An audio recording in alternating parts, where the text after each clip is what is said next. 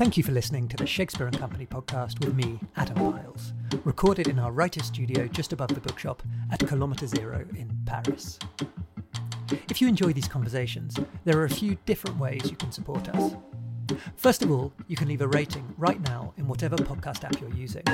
The more ratings we get, the more likely it is that people will discover us. It only takes a few seconds and can really help spread the word. You can also buy books, gifts, and apparels from our online store, shakespeareandcompany.com, where you'll find our popular Year of Reading subscription 12 books handpicked by our dedicated booksellers, shipped to you or a loved one wherever they are in the world. I'll be back at the end, but until then, sit back and enjoy the Shakespeare and Company podcast. There are few artists whose work is so well known and yet who remain so mysterious as Albrecht Dürer. Mysterious because he lived at that fluid time in the 15th century where history and legend often blend into one.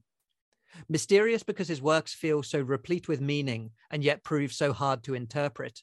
And mysterious because his skills were so advanced, his genius so profound, that his techniques are hard to replicate even more than five centuries later.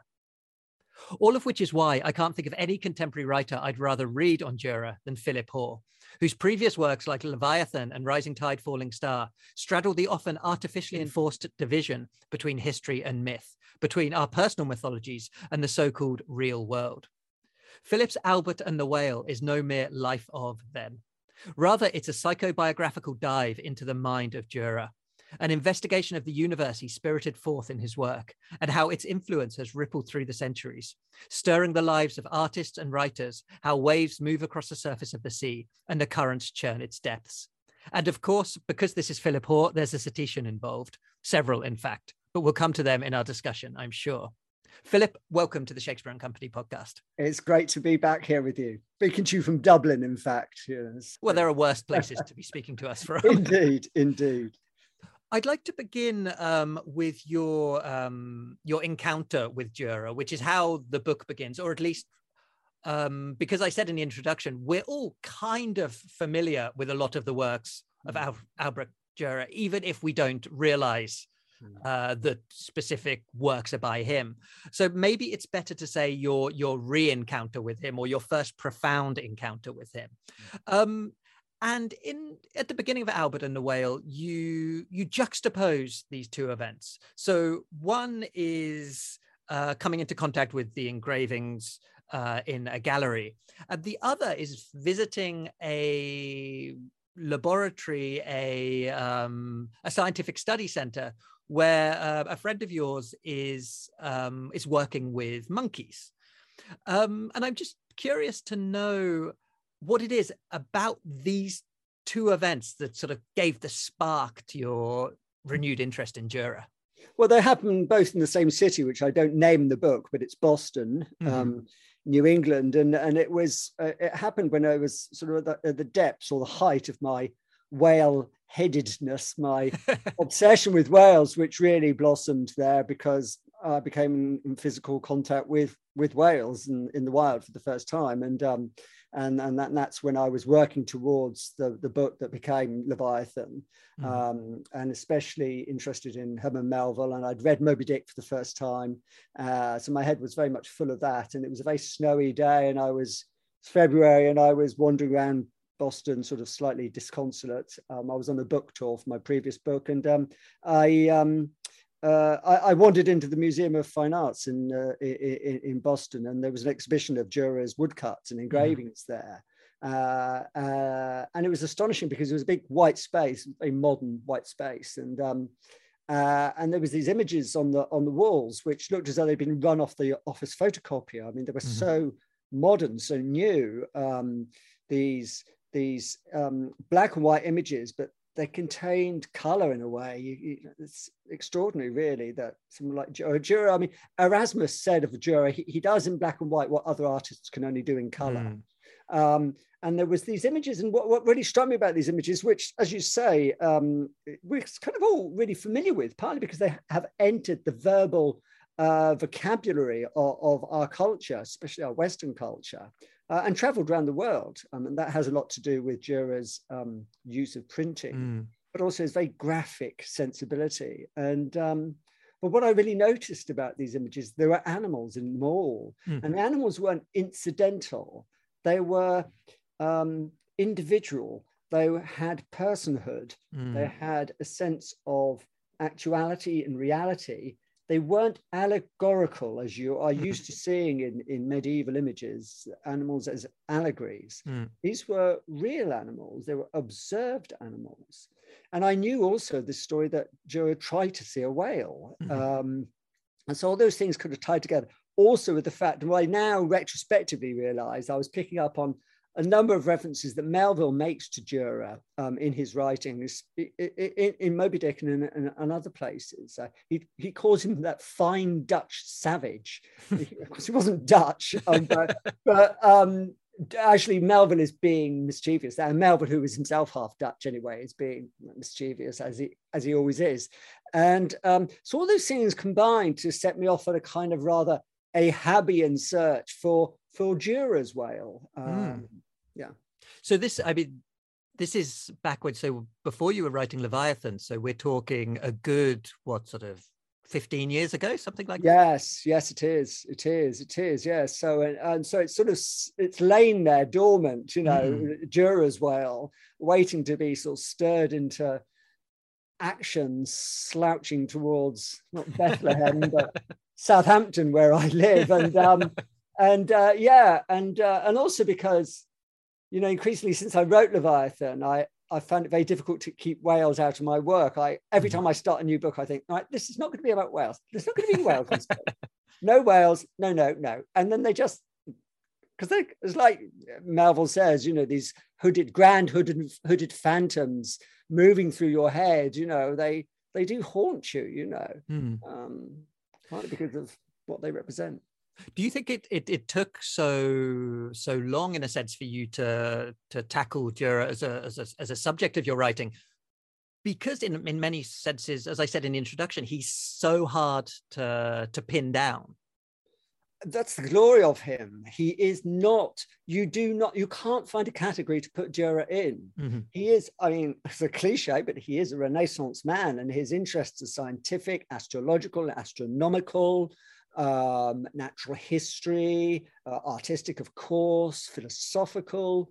Um, and those all emerge very, very graphically in, in his work, um, which is it just doesn't look medieval. It looks modern. You know, he was born in 1471, died in 1528. So he straddles this break point, these tectonic plates Mm. of the meeting of medieval and modern. And he he's like a Janus god looking with one face to the one past and with the other face to the for the future, you know.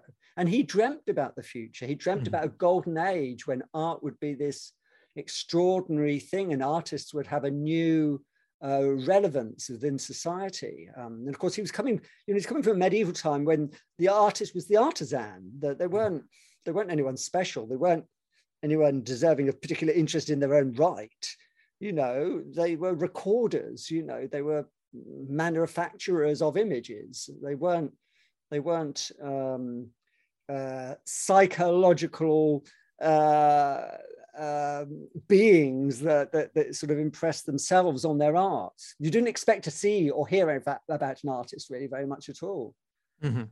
And so, getting to know Dürer, what you had were, was obviously his his work, which um, has been preserved, and because he was uh, it was he was a, a printer, his work, I assume, is sort of more accessible, perhaps in a in a uh, in a physical sense than perhaps certain of the uh, other great masters. Um, and then you also had his um, his diaries, although uh, interestingly. Uh, there seems to be something almost contradictory about the the work, which is so sort of mysterious, and the diaries, which seem so matter of fact. They're very quotidian. They're very uh, pedantic. Um, uh, uh, almost anally retentive, one might say in modern terms. I mean, he's continually noting down how much it cost him to like pass through, you know, uh, uh, some uh, uh, border where he had to pay off, you know, his dues, and then how much he pays for the wine, how much he pays for dinner, how much he pays for his socks. Mm. Um, he's really, you know, and um, I know Roger Fry, the, you know, the great Bloomsbury critic and artist, got really really lost his temper when he was editing the diaries. he said, well, what's a great artist doing going on about this? And what's he doing collecting all of this rubbish for? You know, shark's fins and monkeys and shells and all this, but you know, and this Dürer was shipping this stuff back to Nuremberg wholesale, you know. Mm. He was like Andy Warhol, you know, he's so like Warhol in many, many ways, mm. you know, not least he's a Central European. I mean, his father was a Hungarian emigre. I mean, there are mm. quite a lot of you know, uh, correspondences with Warhol. And Dürer's collecting is this expression of his naivety, of his childlike wonder in things, you know. And that's what you see in those pictures. Those pictures, I realized one of the reasons why I really like those pictures, they reminded me of the illustrations to Narnia mm. um, or Tolkien.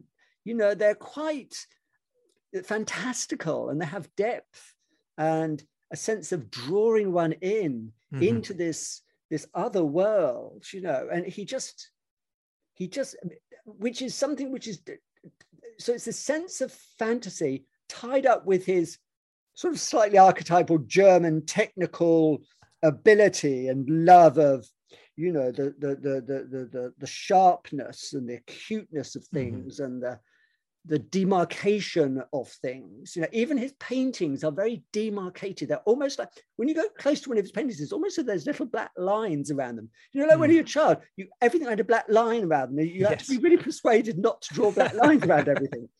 But no one ever persuaded not to draw black lines around anything. And that's why they look so they almost like they're animated, they're like animated cells, mm-hmm. his paintings, both his color work and also his his engravings and drawings and yeah. Um, yeah. I'd like i'd like to pick up on that idea of his um his collecting things it seemed to uh to uh, to irritate Fry so much. Um because that seemed to be something that was in a sense essential to his work because Dürer was creating these these incredibly living animals on the page and yet he wasn't always or in fact probably quite rarely drawing from life. Mm-hmm. Well, most specifically and most fantastically, in, in all senses of the word, the, the rhinoceros, which mm-hmm. he drew in 1515 entirely from second-hand reports sent to him from Lisbon of this Indian rhinoceros that had ended up in uh, as a gift from from a, a Maharaja in, it, in in India and sent to Manuel I of, of Portugal. Um, and there were German economic agents. I also read almost espionage agents in a way, sending back these reports. And they knew that Dürer would just love it. It's almost they're like it's clickbait for Dürer, really. You know, he's like, well, now look at this. and um, and so Dürer creates this fan- just beautiful image of this clanking armored armadillion cetacean. I mean, he even adds an extra tusk to the whale to the rhinoceros's back, which is the horn of a narwhal of a mm-hmm you know, an Arctic whale, which was supposed to be the original horn of the unicorn. So he melds the the mythic and the um, uh, bestial bestiaries of the medieval period with the scientific rigor and ardor of, of his, his own time. And so, and he pushes that all into this image, which is squashed into the framing of that woodcut. It's just amazing mm. when you mm. see the woodcut because the rhino goes, its horn goes right up to one end and his rear goes to the back. It's, it's bursting out of this image. And it, that's kind of Dürer all around. He's like sort of bursting to show you this stuff. And mm. I've never seen it, but this is what it must look like. and um, and of course, the uh, the irony is it was so graphic that it remained the way we saw rhinoceroses until David Attenborough arrived, basically. Yeah, yeah, yeah. Um, yeah. And that, that's something. It's that, that sort of glorious paradox in a way. Um, I mean, you used a term at a moment during the book that his uh, his rhinoceros was more rhinoceros than the rhinoceros. Mm. Um, and in a funny kind of way, I, I could I could understand in a way how a kind of if he was confronted with the the real animal, uh, he might have. I don't know. When you're confronted with something as a whole, in some way, it's more difficult to understand than when you're confronted mm. with sort of several different perspectives and a kind of a, a mm. piecemeal appreciation mm. of the of the thing yeah and i think he was um you know again he's so much acting on his childhood memories i mean his father who was a, an engraver um, a graver a goldsmith in nuremberg who had these um uh books which he used for reference um, has probably had a copy of Albertus Magnus's um, Historia Animalium, um, mm-hmm. which was one of the first modern relatively accurate sort of animal encyclopedias, if you will. So mm-hmm. that had all these images. Of, and Magnus had been, uh, Albertus Magnus had gone, he'd been in the Baltic, he'd seen whales and he'd seen, seen whaling. So he was able to actually talk about whales in a realistic way rather than these spouting horned giants, you know, from the edge of the flat world. Mm-hmm. And uh, so Dürer had that sort of again that sort of child you know you know the, you know the importance of encyclopedias when you're a child I, mm. I, I, suppose it's just i suppose it's just youtube now but you know when you and i were a child we would look at we would pore over encyclopedias i think you True. know and and the, the, the kind of imagination uh, that an encyclopedia you know that sense of it's collecting you know the, the world in your head and because by collecting you create a cast of images of animals, of people, of ideas that mm-hmm. becomes your that is your imagination, isn't it? That, that that that's just what it is. Yeah, yeah, yeah. It's interesting um, that you say that um, uh, Albertus Magnus saw a whale, um, because one thing I suppose that's very specific about marine life in a way is that unless you see it in the its living context, it's very hard to get a sense of what it is, how it moves, how it lives. I mean, I, I think funny you mentioned David Attenborough because I remember from his um, series Blue Planet, uh, there was a an episode about the deep seas, and one of the things that really impressed me about that was the idea that some of these creatures, because their bodies are designed to live at incredibly high pressure, as soon as they come to the surface, they essentially collapse. And we don't really have any sense of how they look or how they live unless we see them in context. And whales, I guess, in many ways mm. are the same. Like, unless you see them as in the sea, where they're these incredibly graceful, incredibly powerful, beautiful uh, creatures, mm. you're not going to get a sense of of the animal in the same way imagine if Dürer had an aqualung, you know, I mean, just it's extraordinary what he might have done. Of course, the thing is that we're left with his elaboration, his embroidery upon the natural world. Mm-hmm. Um, uh, but I think that for me, it's the fact that the, the things that he didn't draw and that he didn't see, and the fact that when he tries to bridge that gap of ignorance by his, his imagination, or when it's bridged actually by an, a, a physical um, effect on him himself, like the, trying to see a whale in Zeeland, uh, this stranded whale that he tried to see, actually caused his death. Mm. Um, he caught an infection there, um, which he blamed on the marshy swamps of Zeeland, where he tried to see this stranded whale, uh, which was said to be a, a kilometer long and was poisoning the village with, with its miasma. um, um, and of course, he, he, he'd known from his reading of, of Albertus that it's, it's nonsense, you know, a whale mm-hmm. is a, he, he knew, I think he must have known a whale was a mammal. Um, and he wanted to go and record that. Um, but it's almost as though this is the ultimate hubristic act, you know, by by playing God. You know, the trouble is the artist is playing God. They're they're doing something which is only really God's work, is to record mm-hmm. the real original world to recreate it. That's really not uh, within the, the compass of, of, of humanity. They, mm-hmm. they, you shouldn't really mess with that. You know, it's like Martin Luther said, you know, the invention of printing, of releasing these images as well as the texts, but images as well, is going to destabilize the world. It's going to drive mm. the world mad. Um, and it's not a godly thing. Yet often stranded whales were re- regarded as ungodly things, or, of course, um, uh, emblems of God's displeasure with us. Mm. Um, uh, you know, a, a, dysfunction in the natural world. And of course, Dürer, who believed his whole life to be, uh, as much as he believed in science, he also believed in astrology and he believed his life was determined by the stars. He hmm. believed mm. he was laboring under the planet or what he would call the star of Saturn and under under melancholy and of course that's where his most famous most hmm. cryptic most strange image the, Melancholia One, the, mm. the ungendered angel surrounded by these strange implements in a, a moon lit sea behind him uh, or her.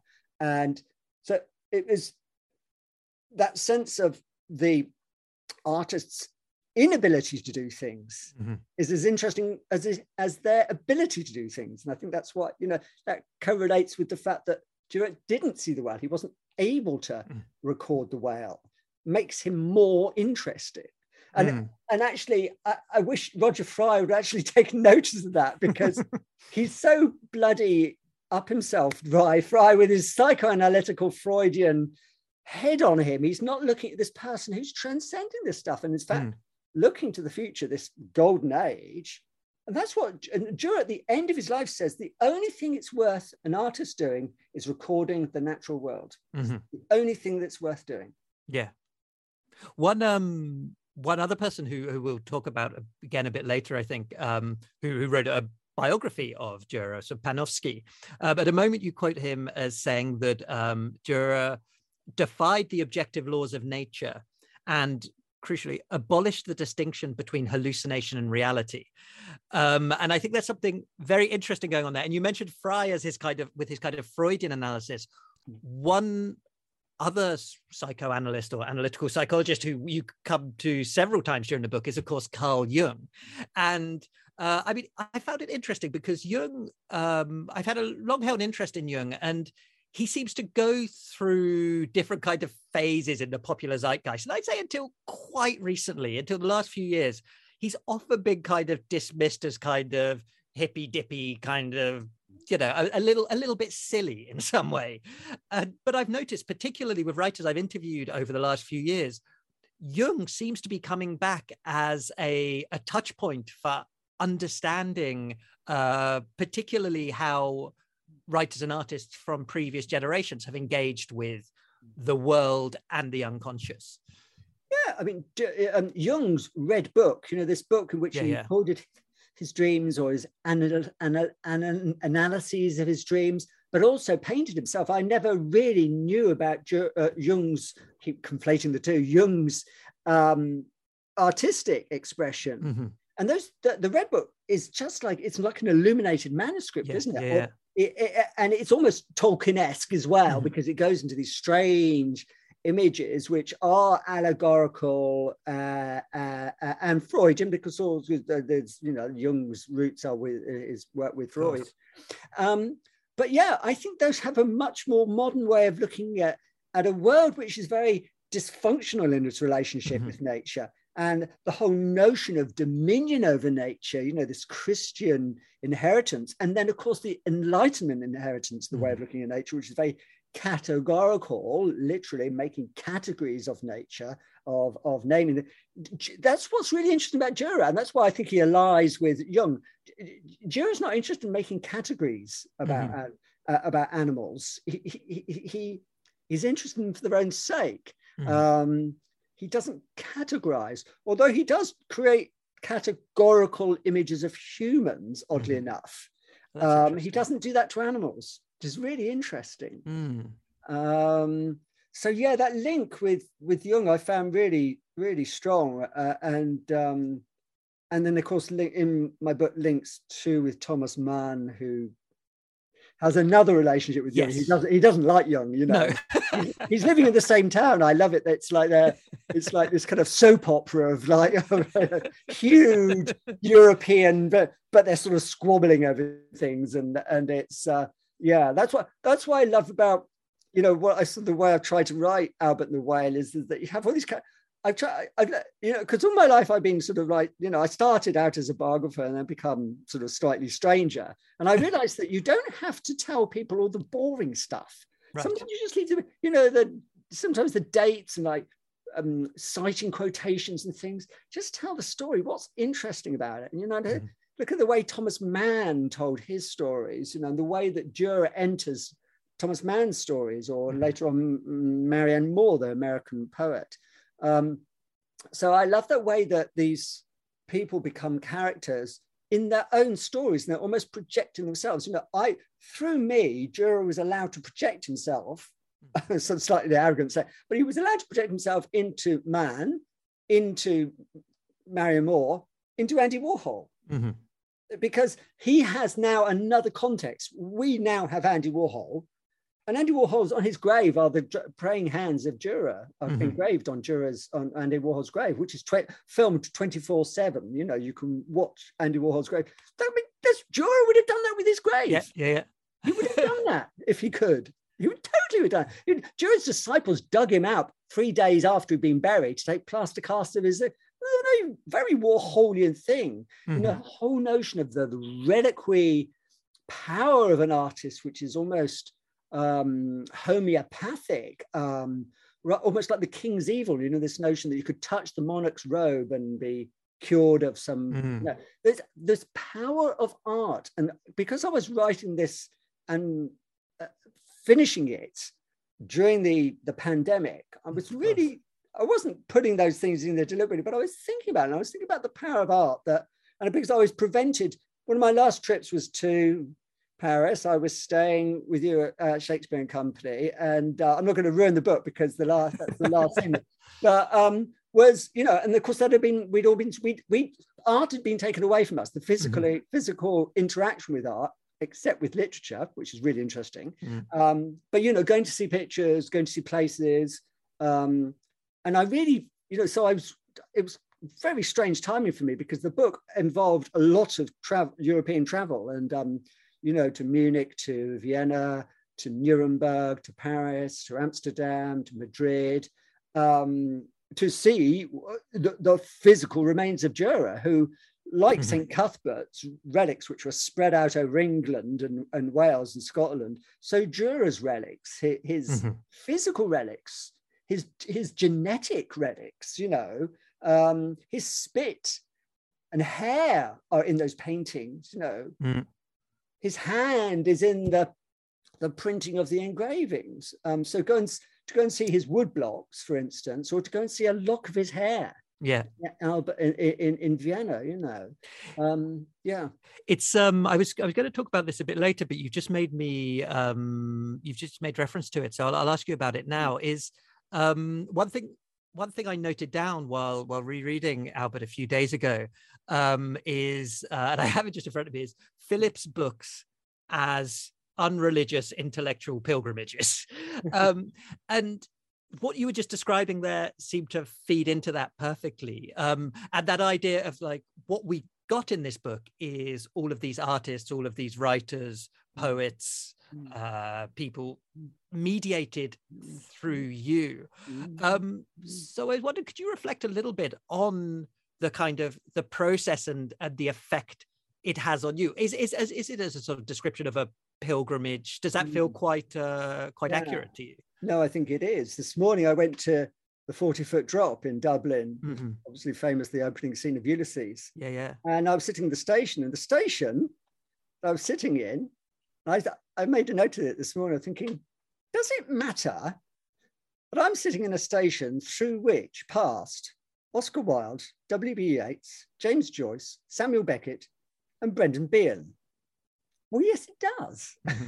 it does, because in our lives, the interest of the narrative tied with the fact that their narratives I mean, these personal narratives are really interesting people who have interpreted the world in all multifarious ways. Um, uh, that that lingers mm-hmm. uh, because their art lingers. You know, it lingers in Dublin because all of those people wrote about Irishness or Dublin or whatever, but they're mm-hmm. things which came from this place. So they were born of this place. They were birthed by this place. Um, to go to Europe uh, and to go to Dürer's house and to knock on the door on his birthday. I knocked on the door of his birthday and they opened the door and I said, It's his birthday. And I thought they were going to let I thought they were going to let me in for free. they didn't. I had to pay my money and put the audio guide on and troop round like a cow with this thing hanging around my neck, which I took off and ran up to the top of the building because at the top of the building I knew was this astrological stroke astronomical observatory. Mm. And I really almost sincerely expected to go up there and see him with his long curly hair peering out at his, uh, his telescope at Uranus or something.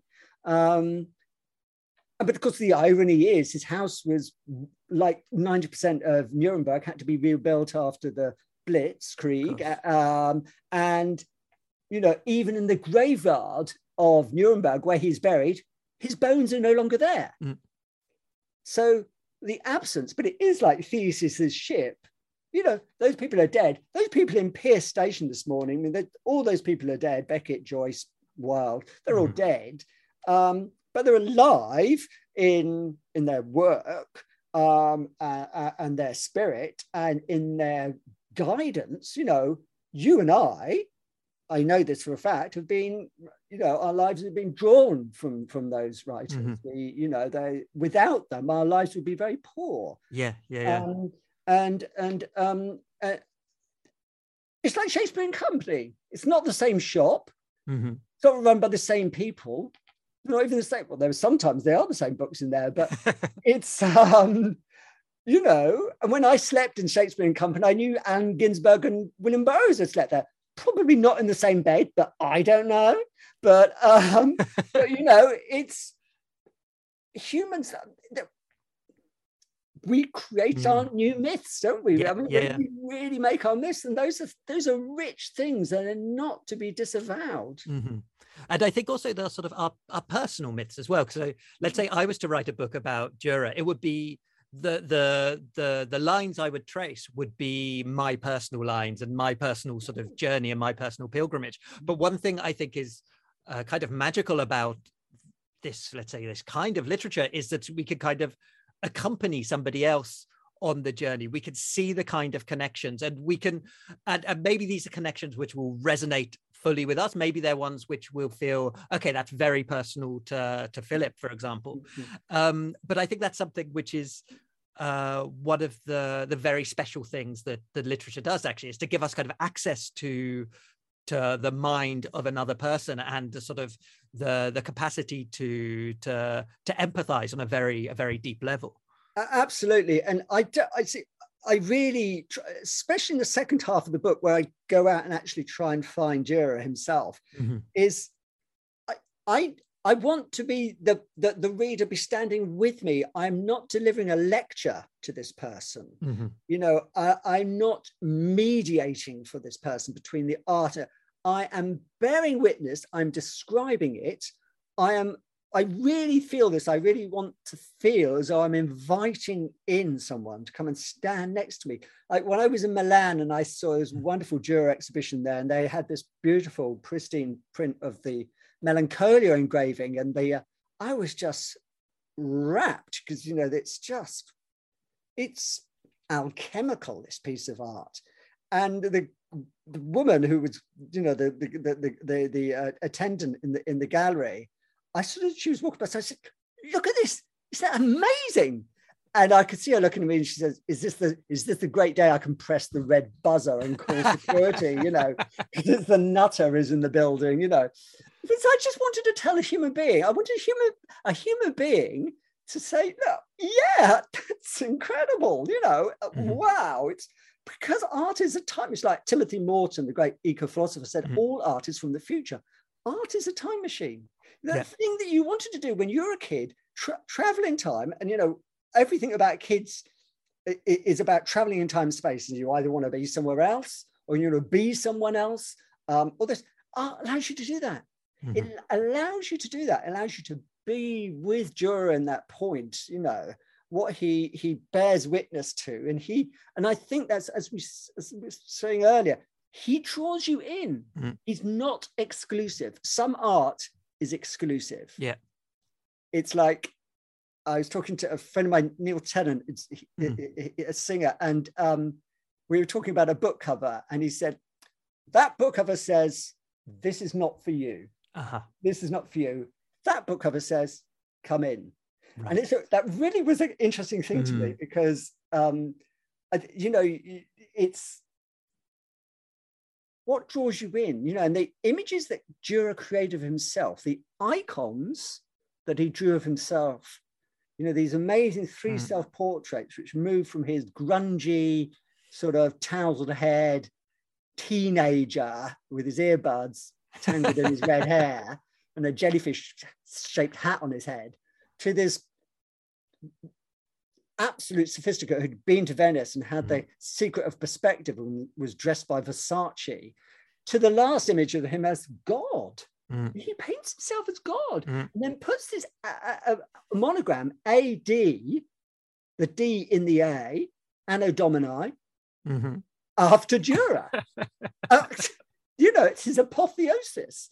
And such is the magnificence of him. You don't it's incredibly vain and narcissistic, but it, it transcends that. Mm-hmm. And because you can feel what he's doing, and you know, you you know a, you know uh, there are points in your life where you do feel godlike. Mm.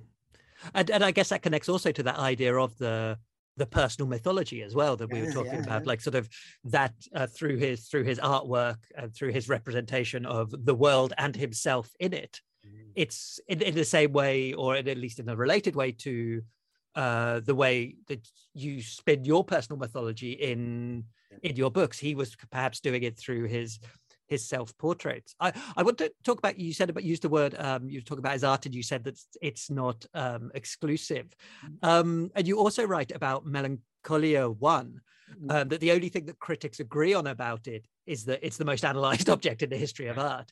do, you, do you think, in a way, it's kind of the fact that it's so hard to, to interpret and to analyze mm. is one of the things that prevents it from being exclusive in a way because whatever you bring to the picture is equally valid as even the most kind of educated art historian exactly so because when it is that cryptic no one can come in and say well absolutely no no no sonny that's the wrong thing you know mm-hmm.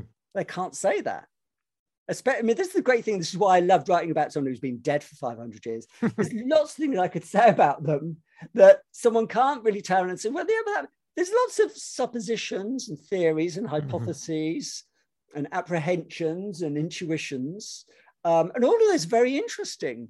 And it's much more interesting to throw those things up in the air and consider them.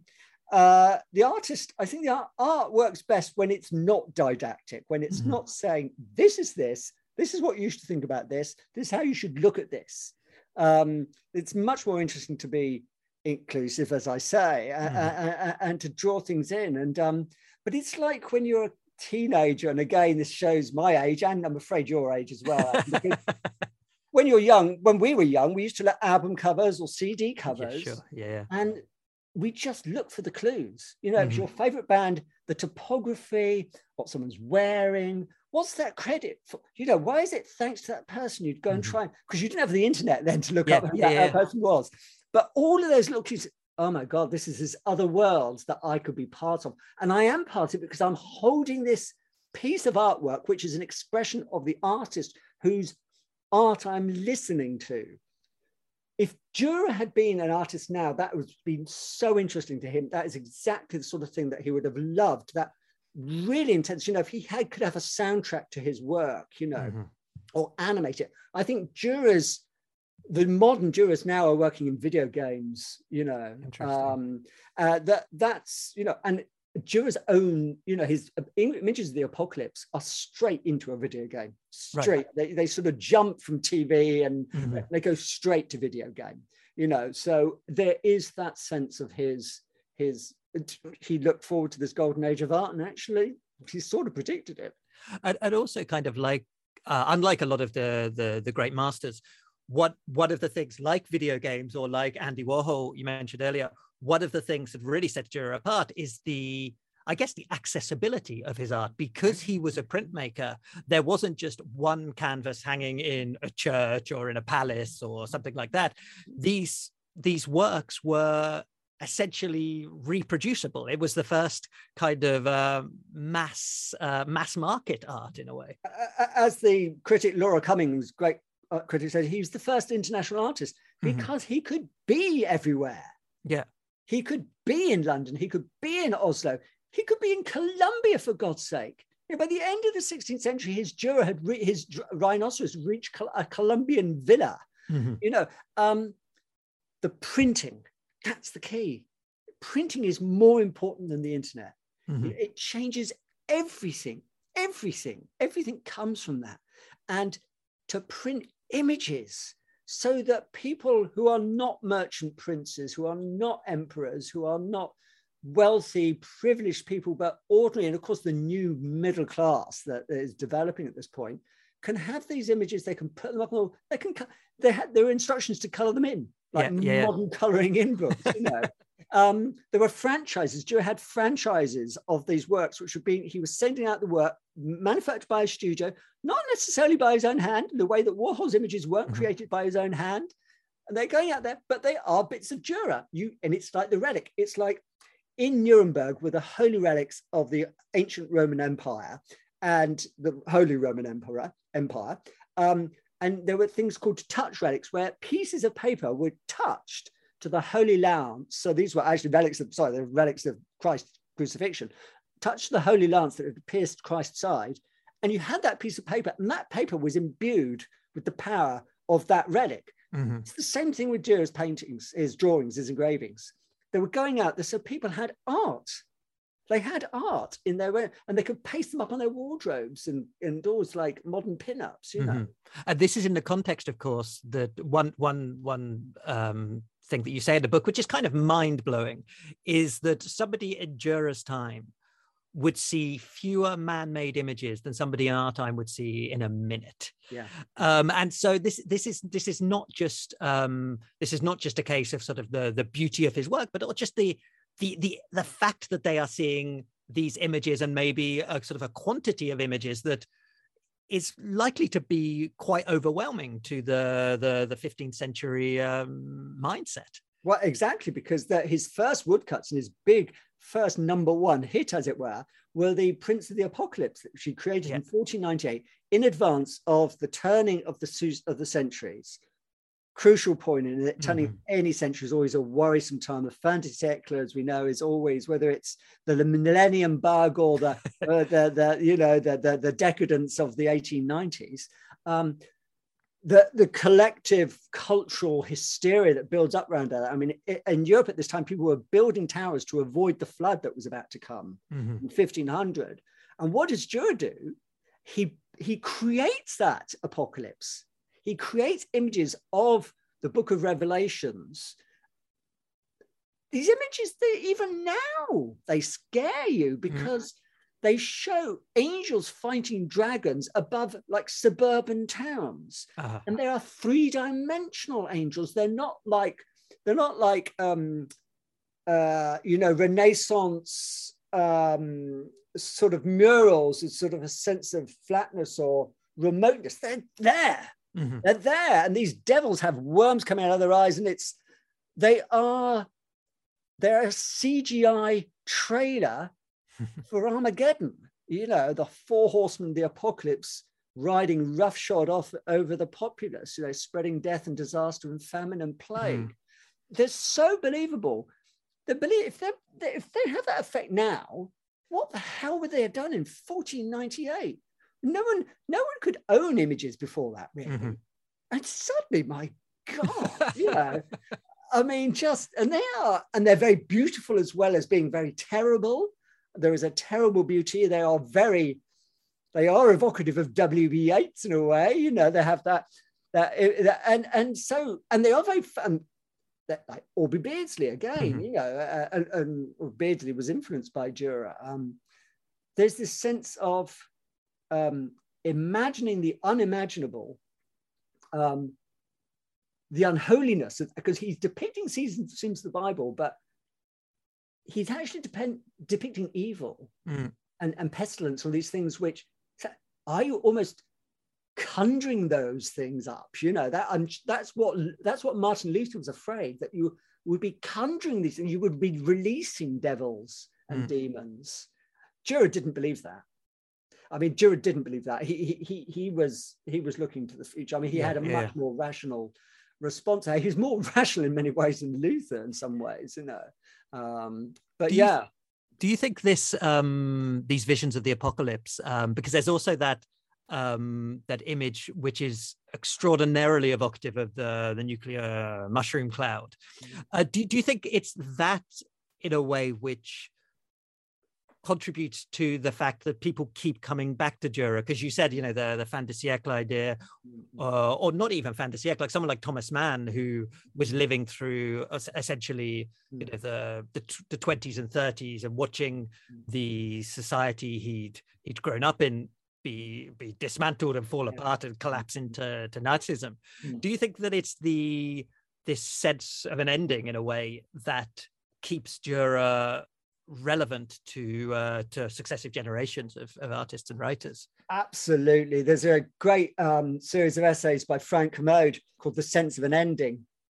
And in that, he looks at the uh, various apocalypses that humans have, uh, have, have, have, addressed in, in, in modern times, mm-hmm. basically mm-hmm. in, in, in the last thousand years, well, 500 years really and how they always are disconfirmed. Mm-hmm. But there's something that uh, we derive our sense of self worth and uh, a, lot of our culture from the fact that um, that we do survive these things, and and that um, but they also have a huge artistic power.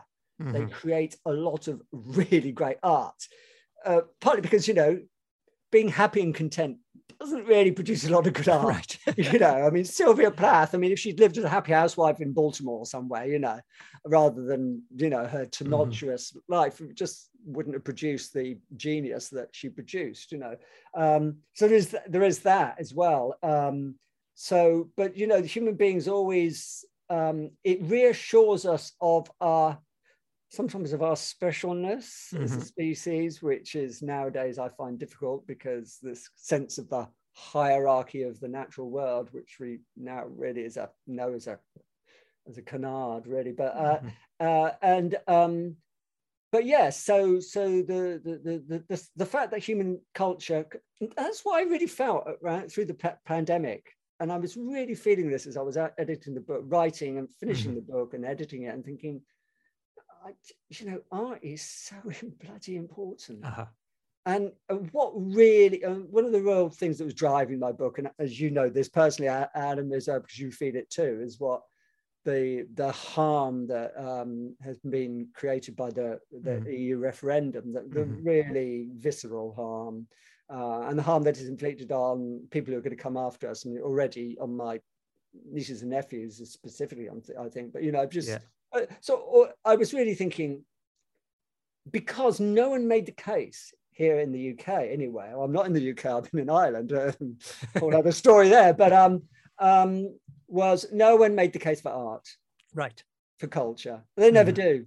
And what and what is Britain's most prestigious, most effective, most if you want to bring it down to economic terms, most lucrative export, it's its culture. Yeah, yeah, yeah. Culture and also as um, Armando Iannucci pointed out when I interviewed him a few weeks ago, is that that was what sustained us during the pandemic. Yes. You know, whether whether it be books, whether it be Netflix, whether it be you know magazines, poetry, whatever, it it, it was that that stopped us all over the world from going completely mad. Absolutely, absolutely. I mean, was so you know, I I curated this reading, digital reading of the Ancient Mariner, the Rime of the Ancient mm. Mariner, which again purely by chance. We've been working on it for three years. It, it happened to be released during the pandemic, and just and it was just symptomatic of everyone uh, this thirst for poetry that was so yeah. encouraging. Oh my god, you know, just thinking, oh dear, you know, it's just like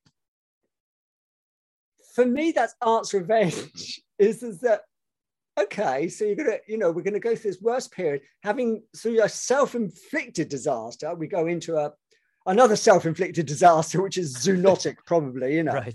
Um, and I think, you know, that I think there was a sense of defiance. We'll we'll read poetry. Mm-hmm. And you know, uh, there's not much we can do. We're locked in our houses. You know, I just came back from Spain where the book was released, was published last last week, and um, you know, these you know, people in Madrid.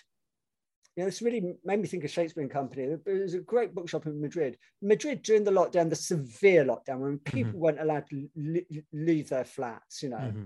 I mean, and people without gardens, without balconies. I mean, it was. Just, I was speaking to people, you know, just there were this bookshop in in in Madrid. This woman running this bookshop, she somehow managed to start up this service where she delivered books mm. by bicycle around the city, the deserted dystopian city, you know, mm. delivering books. Oh, God, I love that. I mean, someone's going to make a movie about that. Mm-hmm. I mean, what it's like, you know, when Shakespeare and Company were going through troubled times during the pandemic and everyone was getting very worried. I mean, I think the, the response to that on social media and, and just people were mm. just, I'm sorry, I'm not going to see that go down. I yeah. just, I'm not going to allow that to happen. Because that's an expression of our spirit. It's incredibly heartening. And I think maybe that sort of the fact that people turned to art in a way shows that sort of this is ultimately what we do prioritize you know mm. given given the, the the space and the time to to to to to spend our lives how we wish to spend them it is in books it is in poetry it is in films yeah. you know it's that kind of it's, it's in that kind of that enrichment of the of the spirit that um mm. that art uh that art does because i think and this is just coming back to that idea of personal mythology which i think um i'd like to to, to, to, to finish this conversation on is that I think all of that feeds into the way that we understand our lives and the way that we tell our stories and the way that we can deal with and process certain things that happen to us. And one of the things in Albert and the Whale, where that's very pronounced, is with this um, medical condition. You find yourself uh, with mm. uh, Dupuytren's or Dupuytren's uh, contracture. Yeah.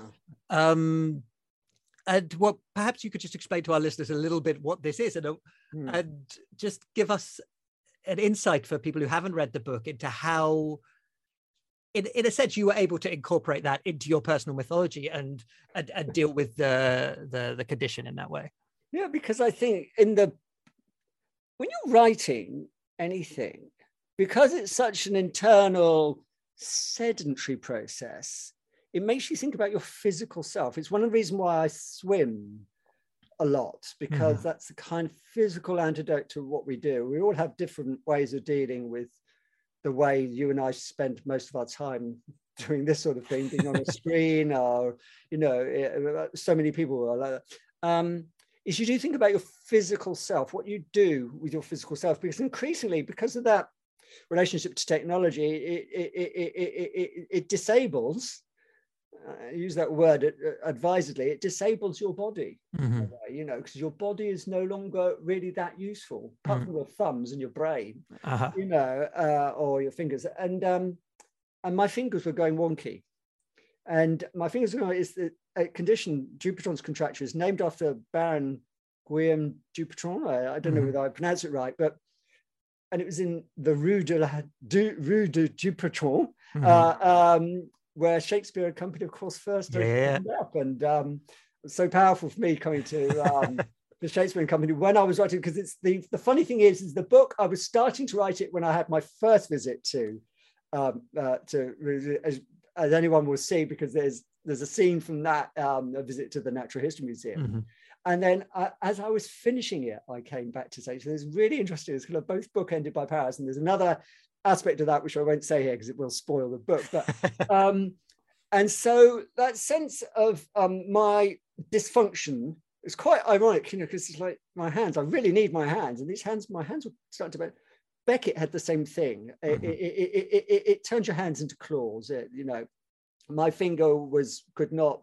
bend. It was it was touching the palm of my hand, and um, it's actually something which is traced back to northern genes, especially from uh, Viking. It's, mm. it's, it's called the Viking disease because we we think it was spread by Vikings throughout the country, and of course the Vikings ended up in Hungary. So, and there's an artist that we're talking about who had Hungarian uh, uh, uh ancestry, and uh, so but I had my my hand was so bad it had to be operated on, and so I was operated on this three hour operation where I was laid out um, and I decided to have just local anesthetic. Mm-hmm. So it was a block, they block up the arms nerves. So it was exactly like the Rembrandt painting of of um, Dr. Tulp's anatomy lesson, which is a very Dürer-esque. Yeah, yeah, yeah. We know that Rembrandt was influenced by Dürer, uh, and it's a very Dürer-esque thing. And so halfway through this operation, I'm so, so I'm talking to the surgeon. Now. The three surgeons, three hand surgeons. Apparently, hand surgery hand surgery is more difficult than brain surgery. Mm-hmm. Apparently, so it was really long operation with the full cast of characters in the operating theatre. So it is a performance, and you are at the heart of this performance. So you're being operated upon. I felt like my subject, I felt like Dürer because I knew that Dürer also had this condition. Mm-hmm. And so I saw my hand being opened up. I mean, literally, my hand was opened up, it was unfolded in front of me like a flower. Mm-hmm. and they'd taken bits out of it. I was thinking, I can't spare those bits. like Tony Hancock said, I can't spare that much blood. It was, you know, blood transfusion, um, blood donation. But um, and um, and I said to the surgeon, because surgeons are very they're very interesting people because they're very disassociated with what they do. They are mm-hmm. completely mm-hmm. in what they're doing, but they must disassociate from the patient as a human being in a way because right. they, you know, they, they can't be they can't be thinking in that way. They have to be thinking about it as a technical thing. Mm-hmm. And uh, and I said to the head surgeon, I said, "Do you know the Anatomy of Dr. Tulp by by Rembrandt? we don't often dis- discuss culture in the, in, in the operating theatre, you know. But it was really funny, and it, it did make me. So it, I felt that you know, and because Dürer's when you see Dürer's portraits of himself, the focus is not even on the eyes almost it's on the hands because mm-hmm. they are the hands of god you know and that's they are the tools that make his art and i was thinking you know am i about to lose my tool you know uh, uh, the way to uh, i write you know whatever um, i mean i wasn't going to but it was just that physical sense of being dissected. I was thinking, mm-hmm. this is just what I'm doing to Dürer, you know, sort of like taking him apart uh, and trying to diagnose him. But um, but ultimately, you know, uh, asking questions which can't be answered. His own questions, Dürer question, the question that he asks himself all the time, all the time, what is beauty? Mm-hmm. His answer always was, I don't know. Mm-hmm. That sounds like a perfect place for us to finish. Philip, I could go on talking with you for hours about this. I hope we'll get the chance to do it in person in Paris soon. Um, of course, Albert and the Whale is available from uh, Shakespeare and Company, from our online store as well, or from neighborhood independent bookstores, wherever people uh, may be based. Uh, all that remains for me to say is, Philip Hoare, thank you so, so much for joining us today. It's been totally my pleasure. Thanks very much. And, and thank you to Shakespeare and Company, who who bookended this book as well. Oh, Thank you. it's our honour. Thank you. Thank you.